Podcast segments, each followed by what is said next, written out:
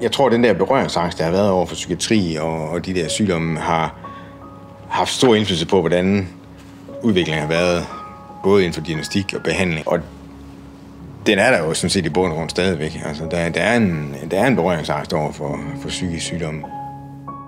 Hjerneforsker Martin Wierenfeldt har jo ret. Der er stadig et stigma forbundet med psykiske sygdomme, og et, som jeg selv mærker i mødet med andre, når jeg nævner min depression. Især over for mennesker, jeg ikke kender godt.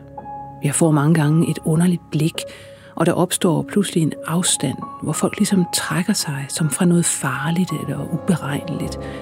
Og det undrer mig faktisk.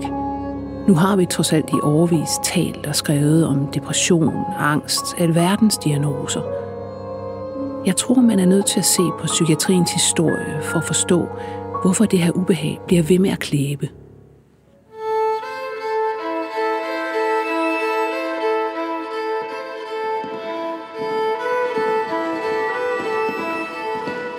I kældrene under det gamle sindssyge hospital i Rigskov befandt sig indtil 2018 verdens største hjernesamling. Tæt presset sammen, på hylde efter hylde, stod 10.000 gule plastikspande. I hver af dem, nedsænket i formalin, lå det, som engang var hjemsted for et menneskes jeg. Alle dets tanker, følelser, meninger og erindringer. Hjerner udtaget fra psykiatriske patienter, som var døde på danske statshospitaler i årene mellem 1945 og 1982. De 10.000 hjerner venter stadig på, at videnskaben afkoder deres hemmeligheder. Men ligger svaret på, hvem vi er i dette gådefulde væv? Hvad er det, hjernen siger om os? Hvordan har vores forhold til hjernen og psyken ændret sig over tid? Tanker, følelser, alle de der kognitive ting, vi ved ikke, hvordan det opstår. Altså, den er et kæmpe mysterium, og det, det er den på sin vis stadigvæk. The frequency of mental illness is about 85% of people. Visionerne med samlingen, det er jo det samme som bare visionen, dengang den blev grundlagt, at den skulle gavne psykiatriske patienter. I fire episoder grænsker Lone Frank sindets univers og forbindelsen mellem hjernen og det menneske, vi er. I denne episode griber hun tilbage i psykiatriens historie for at forstå, hvordan forrygthed blev til psykiske problemer, og hvad den udvikling har ført med sig. Vi kan jo prøve at gå en tur ned langs med reolerne her, og som du også selv sagde, når man kommer ind, det minder lidt om kirkegård. Ikke? Det er sådan, der, der er sådan lidt en bestemt... Man får lidt en bestemt følelse, men der er lidt bestemt stemning hernede, når man er her. Det er meget bedemandssagt. Præcis. Godt nok er der umiddelbart noget lidt tryggende ved at gå her under Syddansk Universitet i Odense, mellem rækkerne af blanke hvide spande med hjerner. Ja, den skal også rykkes ned. Jeg tager lige et håndsving også. Men samtidig er det også underligt opløftende, at hjernesamlingen undgik destruktion og har fået et nyt hjem. Og her er der alt den orden, som Karl Anton Dorf Petersen han kæmpede for at skaffe i Rigskov. Skal vi op ned på den nederste hylde? Det hele her giver en fornemmelse af, at hjernerne nu faktisk kan blive til nytte i forskningen. Martin Wierenfeldt er lektor i patologi og samlingens forvalter. Der er en her, som er diagnosticeret med klimakteriel forrygthed. Klimakteriel forrygthed. Ja, Og han finder den patologirapport fra 1945, som hører til patienten med hjerne nummer 30. det var simpelthen en diagnose i 1945. Det må jeg simpelthen, det vil jeg meget gerne prøve at, Ja. at tage et billede af. Fordi jeg tror, jeg har det selv. altså helt ærligt. Umiddelbart lyder det her klimakteriel forrygthed jo håbløst forældet og lidt grinagtigt. Men alligevel er der noget, der rammer mig. Jeg står selv i den periode af livet og spekulerer på, om der er et psykisk slægtskab mellem hende og jeg. Patologirapport hjerne nummer 30. Klimakteriel forrygthed. Disposition. Faderen dranker. Som barn morbillig. Menopause 43 år gammel. Ved klimakteriets indtræden tiltagende hypokonter. Det er jo meget summarisk, hvad der står her i patologirapporten. Jeg må sige, at jeg får meget lyst til at læse hendes patientjournal for at forstå lidt mere. Men det betyder så, at jeg må i Rigsarkivet i Viborg, hvor de opbevarer de her gamle journaler. Var derefter indlagt på sygehus i Augustenborg i 8 måneder uden bedring. Den er der jo sådan set i bund og grund stadigvæk. Altså, der, der, er en, der er en berøringsangst over for, for psykisk sygdom, og, det håber jeg også, at sådan nogle ting her, som når vi er åbne omkring hjernesamlingen og åbne omkring, hvad vi bruger den til, og hvad vi gerne vil bruge den til, at man ligesom måske kan komme lidt af med den der berøringsangst. Det her med berøringsangst går jo lige til kernen af min fascination af, hvordan vores forhold til hjernen og psyken har forandret sig over tid, og hvad det betyder for vores måde at leve på. Jeg har selv mærket den forandring. Da jeg første gang fik depressionsdiagnosen som 30-årig, oplevede jeg det faktisk som flovt. Som en slags karakterbrist eller en svaghed, der skulle bekæmpes og hærdes. Og dengang talte jeg ikke om det. For at forstå, hvor det hårdnakkede stigma kommer fra, tager jeg fat i Rappen Rosenberg, som er professor i psykiatri og har skrevet om feltets historie i bogen Psykiatriens grundlag. Før 1800-tallet var der ikke noget, der hed psykiatri. Det kom først i starten af 1800-tallet, hvor man talte om det. Men hovedpointen er, at man kendte til psykisk sygdom helt tilbage til oldtiden. De beskrivelser, man har fra det gamle Grækenland, er jo sådan, at man kan genkende og sige, at det er formentlig mennesker med de samme psykoser, som vi i dag ser. Stærke lidenskaber, glæde og sorg, kønslige udskejelser, humørsyge, glemsomhed og tungnemhed. Den, der er i lidenskab, er rasende og lystrer ikke fornuften. Kuren er fornuftig diæt og lægemsøvelser, samtidig med at sjælen beskæftiger Selv Platon filosoferede altså over sindets sygdomme og deres behandling for 2400 år siden. Man talte om, at det var mennesker, der var gale eller vanvittige, noget i miljøet, eller frem for alt, at det var synd, at det har man havde levet på en forkert måde. Da man senere begyndte at få mere religiøs opfattelse af mennesket, øh, sådan i, i sådan kristendom, sådan noget, så var det jo svært at forstå, hvordan sjælen, der jo var fra Gud, kunne blive så syg. Og det skabte store problemer i 1800-tallet, hvor man så løste det på den geniale måde, at der var ikke noget i vejen med sjælen, men det var det instrument, sjælen spillede på, der var noget i vejen med. Og så fik man sådan en eller anden en forklaring på, at man godt kunne være meget, meget øh, sindssyg, uden at man skulle sige, at, at sjælen som sådan var sindssyg. Man konstruerer jo simpelthen en forklaring, som samfundet kan leve med. Og en forklaring, hvor man behendigt skubber det syge væk fra sjælen. Man kan sige, at her står vi med det første forsøg på en afstigmatisering.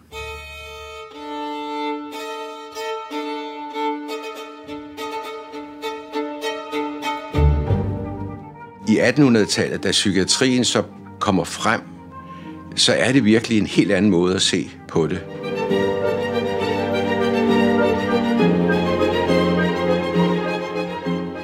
Pludselig, det var især i franske psykiatriske institutioner, Pinel, som er den mest berømte. Der er berømt billede, hvor han befrier de sindssyge for lænkerne. Og de var simpelthen øh, lænket øh, i, på de psykiatriske institutioner.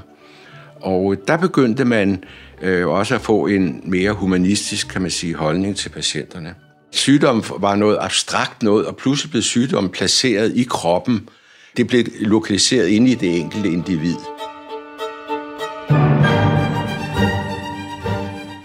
Og, og det, der sker i, i den franske psykiatri, det er, at man også begynder at udvikle et beskriveapparat, et begrebsapparat, til at kunne beskrive de forskellige øh, psykopatologiske symptomer, som vi kalder det, altså de psykiatriske symptomer. For tidligere var det meget enkelt. Enten var man vanvittig, eller også var man ikke vanvittig. Så enkelt var det. Men i løbet af 1800-tallet, i den franske og også den tyske psykiatri, der skaber man hele det der sprog, vi i dag bruger, og vi kalder psykopatologi. Og det var en helt anden måde at, at se på folk. Og man begyndte også årsagsmæssigt at øh, faktisk bruge det, vi i dag kalder den biopsykosociale model. Altså, hvorfor bliver man psykisk syg? Det gør man på grund af biologiske, psykologiske og sociale faktorer. Og der arbejdede man også allerede med de, med de tankebaner, at der var ikke en enkelt årsag til sygdom. Det var først senere i 1800-tallet, at hjernen rigtig kommer i fokus. Og det hænger selvfølgelig sammen med, at man også begyndte at obducere på en anden måde. Men i lang tid øh, var hjernen, altså, øh, den var lidt ude. Altså, vi skal helt hen i slutningen af 1800-tallet, før hjernen kommer i fokus for alvor. Øh, og, og der kommer man så til de opfattelser, at, at, at, at, at, at psykiske sygdomme er hjernesygdomme. Jeg er taget til Sankt Hans, som var landets første og største sindssyge hospital. I sin storhedstid havde det 2500 indlagte.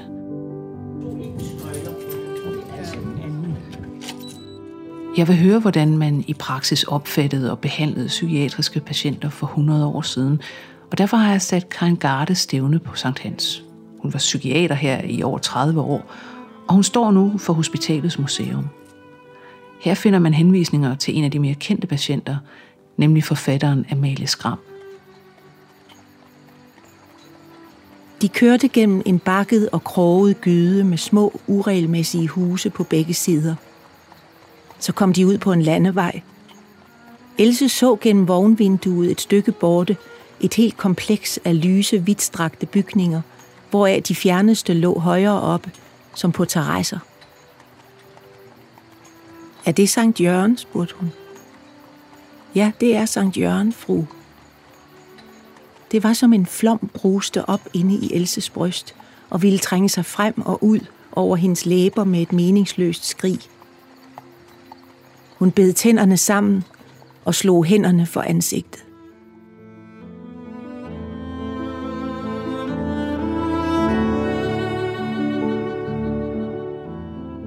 Og det her er indgangen til kurhus, som ja. blev bygget i 1860. Og kurhus, hvorfor hedder det det? Fordi der får man kur i modsætning til pleje. Det får man over på den anden side af vejen. Der har man opgivet håbet om helbredelse, men så skal man tage sig af folk.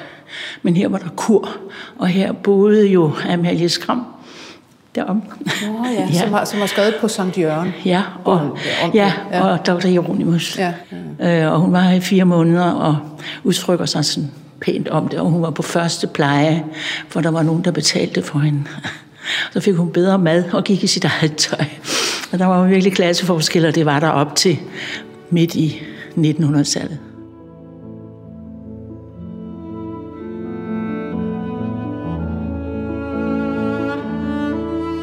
Har lyst og rummeligt, sagde overlægen og stansede foran et af vinduerne. Dernede ligger haven og længere borte parken. Udsigten er køn og venlig. Man kan nok trives her, ikke sandt? Jo, hvis man er her med sin gode vilje. Else stod ved siden af overlægen og stirrede på en række vinduer i sidefløjen. Fra et af disse vinduer ville Knut kunne se hende, hvis han var derinde. Det er jo yderst sjældent, at nogen kommer med sin gode vilje, fru, sagde overlægen. Det skal de slet ikke tænke på. Men så skulle man da helst være gal eller i det mindste sindsforvirret, og ingen af delene er jeg. Så meget desto bedre, fru. Ja, for dette her er jo et galehus, fortsatte Else. Et asyl, om jeg må bede. Et galehus, sagde Else energisk. Et asyl, gentog overlægen. Et galehus.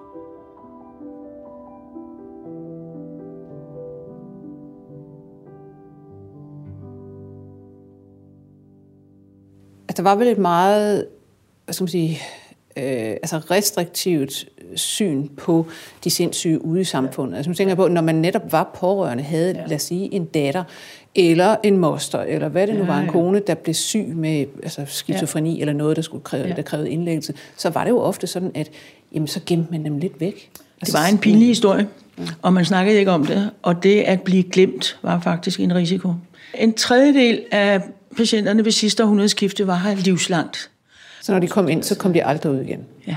Så man kan sige, at dengang, altså i, i 1800-tallet, ja der var lægemidlet faktisk asylet. Det var stedet. Ja, og det var behandlingen, og huset var bygget til behandlingen. Det her hus er så bygget i 1860. Før psykiatrien, om man blev opfundet, ja. der var de gale egentlig fattigvæsenet. En del af fattigvæsenet, øh, ja. ja. Og på godt og ondt, ja. Mm. Altså udstøtte i ja. store mængder. Ja.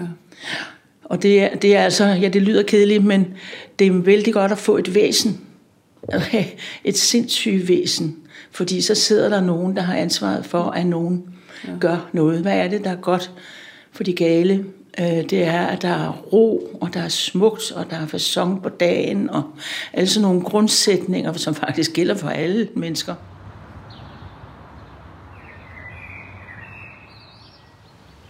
Jeg kan sagtens se øh, det her med asyltanken for mig, når jeg går her. Der er jo, altså der er jo idyllisk. Vi taler grønne græsplæner, øh, bakket terræn, der er en lille dam, der er store træer, der sådan vifter i vinden, der er blomster i græsplænen, og de her fine gule bygninger. Og der er ikke ret mange mennesker. Stille og roligt. Øh, øh, jeg vil sige, jeg får næsten sådan øh, fornemmelsen af, at jamen selv jeg ville nok få det bedre af at være her, end at sidde mellem mine egne fire vægge. I kan sige, jamen, hvor er de hvor er stress, hvor er angstlidelser, hvor er, er de lette til moderate depressioner? Jamen, de var der ikke. Øh, ikke i psykiatrien, men de var der selvfølgelig i, i samfundet.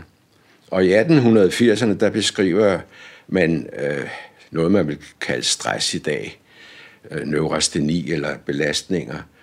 Og, og, og der blev man også mere interesseret i, hvor, at det er svært at leve i et moderne samfund. Der er nogle underlige skildringer af, hvordan man netop i København øh, næsten ikke kunne klare den støj, der var, når hestevognene kom kørende, og mængden af folk, der var på gaderne og så videre.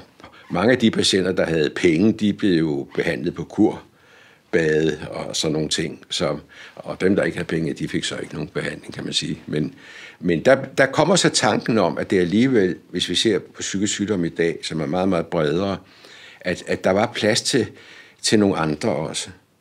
Og der skal vi endnu længere frem i historien, fordi der er det jo Freuds fortjeneste, synes jeg, at, at der kommer fokus på de lidelser, øh, som vi i dag ikke længere kalder neurose, men nervøse lidelser, navnlig angstlidelser, depression, men også hysteriske symptomer, som man kaldte det dengang. Det kommer så i fokus. Og det kommer så til at dominere fuldstændig sådan, at i USA fra 1940 til 1970, der mener man psykiatri faktisk er det, som Freud beskæftigede sig med, nemlig de i gåseøjne lettere nervøse lidelser. Ikke? Og, og det fik det uheldige med sig, at hvor var de sværeste syge? De var i nogle frygtelige institutioner, som Gøgereden og andre film har jo forsøgt at skildre. Ikke? I asked you a question. I heard your question, Mr. Cheswick. And I will answer your question as soon as you've calmed down. Okay. If you had obeyed the rules in the first place, you wouldn't have lost your money. De gik ind til 1960'erne i patientdragter. Altså det er jo en slags måde, at, ja, altså når man uniformerer folk. Ja, lidt fangedragt ja, altså, lidt, ja. Det er jo også det billede, vi har fra, lad os sige, altså om gamle dage ja. i psykiatrien, ja. eller sindssygevæsenet. Ikke? Ja. Det er det der med, ja, det var en slags fanger, de blev ja. opbevaret, og det var redselsfuldt. Ja. Men det var det ja. jo så ikke kun. Nej, det var det ikke, fordi der lå i det beskyttelsen. Mm. Og det er den, der er væk nu. Det er faktisk et enormt skred, der sker i den moderne psykiatri i 1950'erne og 60'erne. Fremkomsten af den antipsykotiske og antidepressive medicin fører til, at asylerne tømmes, og de sindssyge sendes hjem. Fokus var selvfølgelig øh, på hjernen, fordi man jo fandt ud af i ved at lave dyreundersøgelser, at lægemidlerne påvirkede især signalstoffer, især dopamin og serotonin, nogle af de signalstoffer i hjernen. Og det gjorde sig selvfølgelig, at man sagde, aha, når man skulle se, at hver havde lægemidler, der påvirkede de signalstoffer, at de kunne have sådan en klinisk effekt, at man kunne tømme psykiatriske hospitaler og folks psykotiske symptomer forsvandt, så måtte det være der, forklaringen var. Så pludselig kom den her øh, forventning om, at inden for de næste 20-30 år, så var de psykiske lidelsers biologi afklaret, og der tog man fejl. Der tog man virkelig fejl. Anyway, I can try anything. It's the same circle that leads to nowhere. And I'm tired now anyway. I've lost my face, my dignity, looks, everything is gone. And I'm tired now. Don't be scared. I found a good job and I go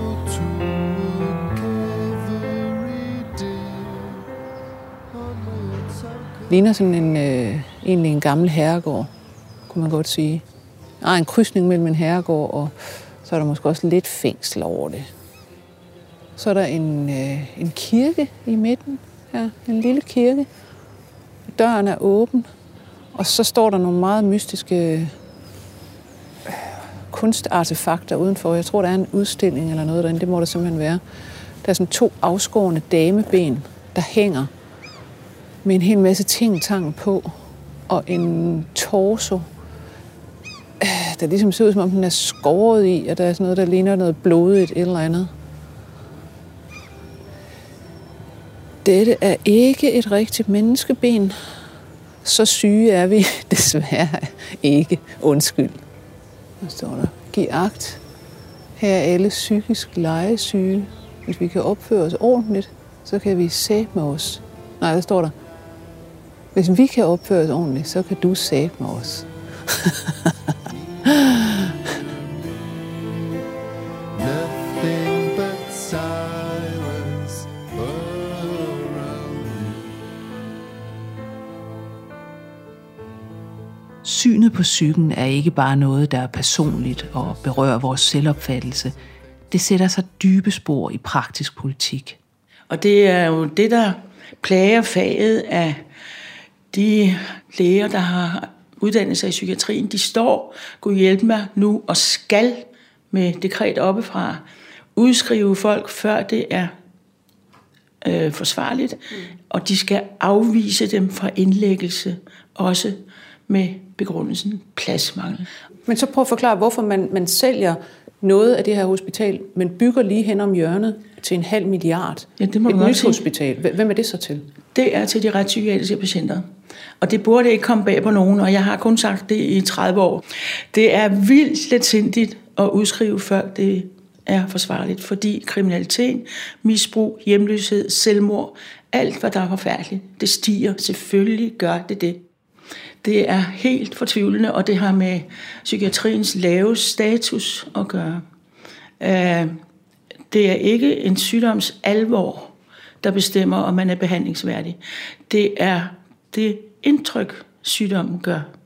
Altså hvis I skal blive syge, så husk en fin sygdom. Hjerte, lunger, øh, hjerne, det er fine sygdomme. Men, men netop det her med, med, med hjerne, for jeg tænker også, at hjerneforskningen har vel været med til, altså den burde have været med til at afstigmatisere. Det er Ja. ja. det, man hele tiden har sagt og Ja. ja. håbet. Ja. Ja. Nu laver vi noget hjerneforskning, der viser, ja. at sindssygdomme, ja. om Ja. det så er skizofreni, Sygdom, eller det er ja. depression, eller angst, hvad det nu er, ADHD, så er det noget i hjernen, og dermed er det lige så fint i gåseøjne Ja. ja. og, og somatisk som et brækket ben eller et hjerte. Ja. Hvorfor er vi så ikke kommet af med den stigmatisering? Fordi det er følelserne, der styrer verden, når du siger, at jeg tager virkelig munden fuld. Men altså den øh, følelse, man får, når man hører om en sygdom. Men det er jo sjovt, fordi når man så siger netop, øh, altså lad os sige depression, altså det kan jeg jo selv sidde og plapre løs om, Ja. hvordan det er at have Men det er fordi, det er fint i hierarkiet af psykiske sygdomme.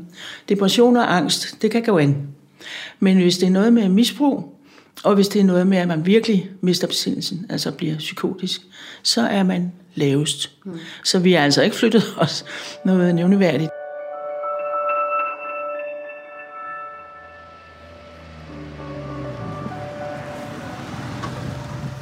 Undskyld, Tove Ditlevsen boede derinde. På den afdeling der. Og var meget glad for at være der.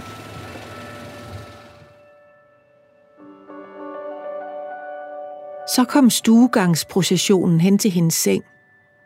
En ung læge med en vigtig mine stansede foran hende og bladede i hendes blå journal. Ved hans side stod afdelingssygeplejersken frøken Brandt, som ikke mere foregav at være en anden end sig selv. Et sted i lokalet rullede den ny patients blikæskestemme, indespærret mellem væggene, der ikke ret længe ville kunne holde presset ud. Hvordan er det? spurgte lægen uden at se på hende. Er de stadig hallucineret? Ja, sagde hun og tilføjede sandfærdigt. Men ikke så meget som før.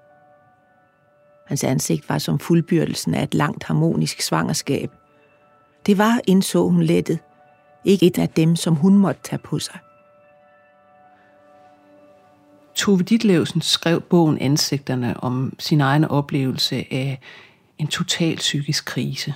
Og hun var selv indlagt på Sankt Hans af flere omgange, og hun kunne bruge roen her til at skrive. I hvert fald så producerede hun bøgerne Barndom og Ungdom på hospitalet. Og jeg synes faktisk, det er tankevækkende, at hun beskrev sin ophold her som ret lykkelige perioder.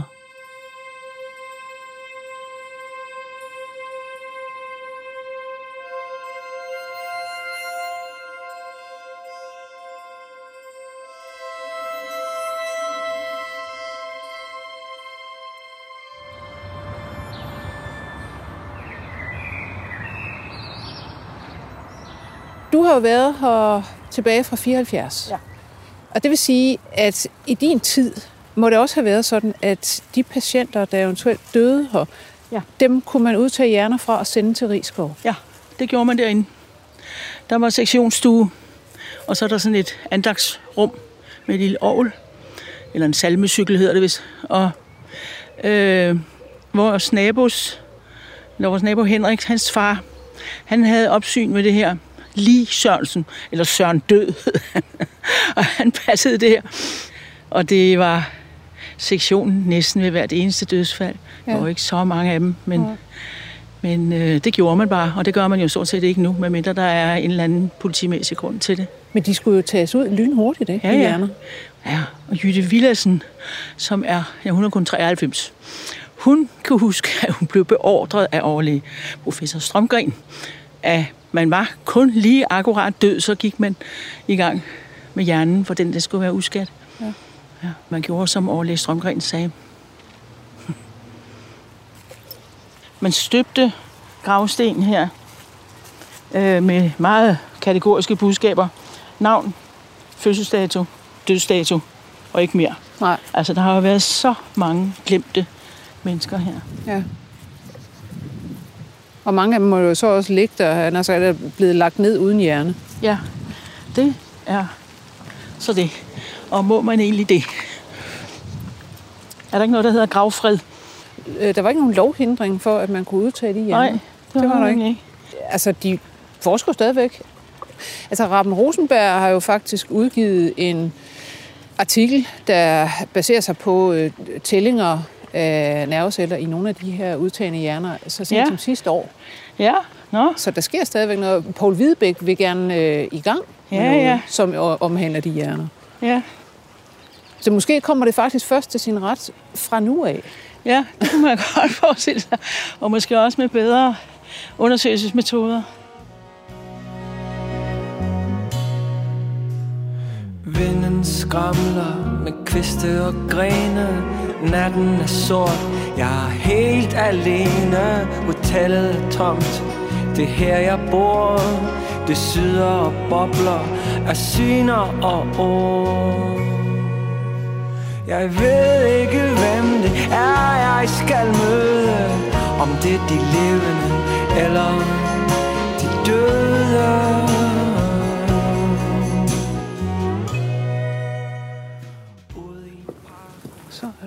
Stille her på læsesalen. Jeg har endelig fået adgang til Rigsarkivets læsesal og til kassen med gamle patientjournaler fra Sindssygehospitalet i Rigskov. Det er så den kasse, der er kommet til jer. Øh. Sindssygehospitalet ved Aarhus. Jeg håber, den rigtige er imellem.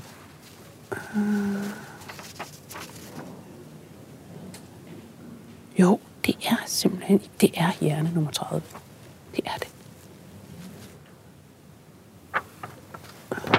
Gud, der er også et billede inde i. Nej, det er helt mærkeligt.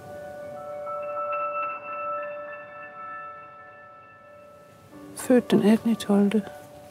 1876 og død den 3. i 745. Ægteskabsforhold.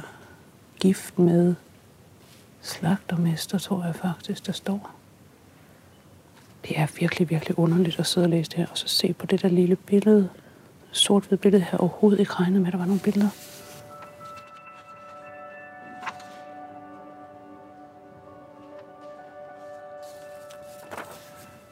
Her er for eksempel en, øh, en beretning fra øh, læge Evald Hansen.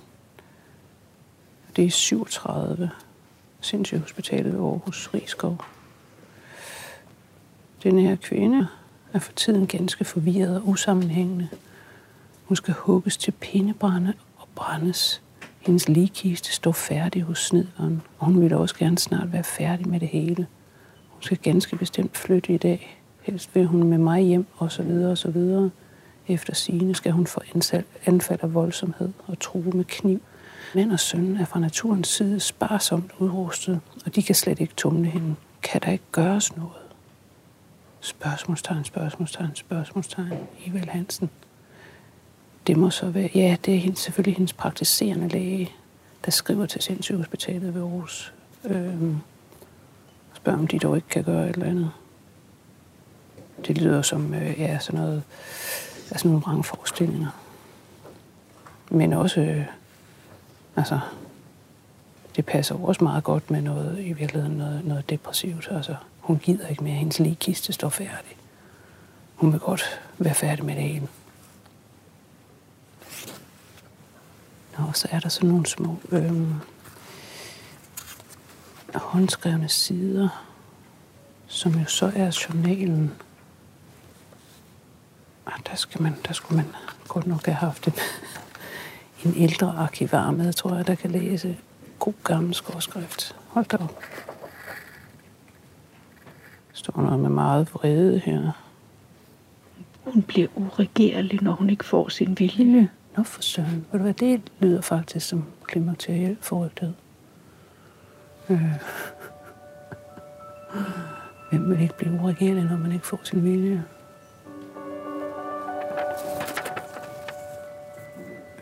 Øh. Jeg ville gerne, om du snart ville hente mig herfra, mm. for du må undskylde mig, at jeg ikke har skrevet til dig før. Men jeg er blevet nægtet mig et papir, men jeg trænger ikke til, til at sidde her. her og sidde og længes. Nå, hun skriver til sin søn. Jeg kan simpelthen ikke læse det. Nej, men det er jo også vanvittigt, det hun har skrevet. Ja. Det er en sær fornemmelse. Altså, det er en sær fornemmelse at have stået over i Odense i den der kunstinstallation med de 10.000 hjerner. Øh, kigget på en spand, står nummer 30, hvid spand. Ja, så fandt vi den der øh, obduktionsrapport mm. om, og den der sådan lidt vanvittige diagnose, klimakteriel forrygthed. Og det lød på det tidspunkt som sådan, altså, det er jo lidt grinagtigt. Det er jo et udtryk, man aldrig vil bruge. Og så er det alligevel sådan, det giver lidt i en, ikke? Altså det der klimakterie, ja, for satan, ja. Øhm, man står her midt i det og tænker, ja, mm, det kan godt være, der der er noget med det, ikke?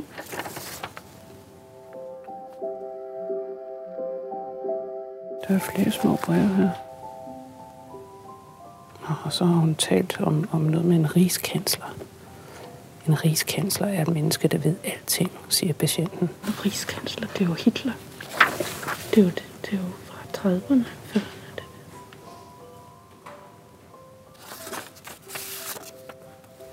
Det er virkelig, virkelig øh, besynderligt. Altså, hun, hun ligner faktisk sådan en, jamen, en kone ude fra landet, som kunne have, at det kunne have været en af min fars mostre. De så sådan noget. Altså, det er virkelig sjovt. Underligt. Og så ser hun lidt opgivende ud, ikke? Altså, men... Øhm, ja. Og så vide, at øh, hendes hjerne ligger derovre. Altså, og det, det er bare så underlig en fornemmelse, altså. Øhm, men jo, altså, også meget fint på en eller anden måde. Altså, man tænker, man læser ned over det her, men, men øh, fornemmer selvfølgelig en eller anden, der har ligget en, altså, på mange måder trist, trist skæbne bag. Og så kan man så tænke sig, at, hvad skal man sige, det, at det, der kommer ud af det, egentlig er, at nogen bliver hjulpet på en eller anden måde.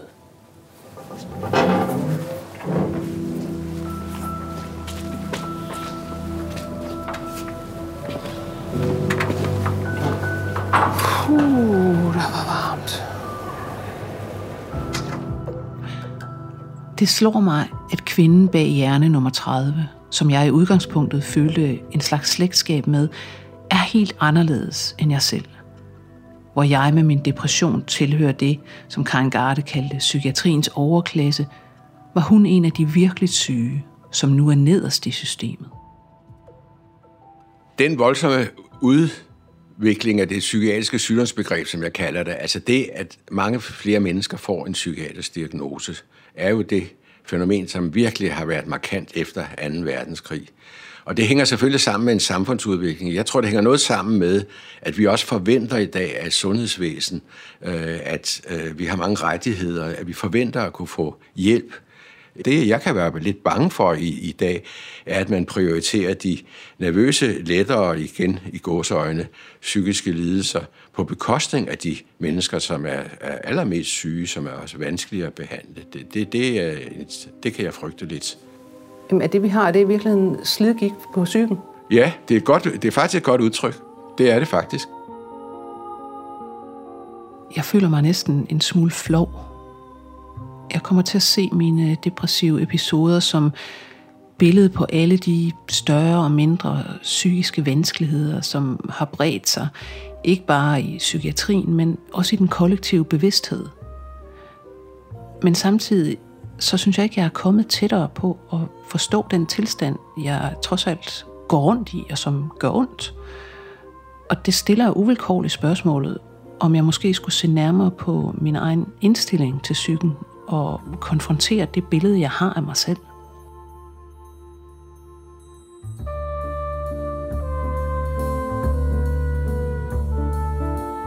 Har lyttet til anden episode af podcastserien 10.000 sjæle. I næste episode opsøger Lone Frank en professor i psykiatri for at forstå depression og sin egen hjerne. Serien er tilrettelagt af Birgit Nissen Pedersen og Lone Frank.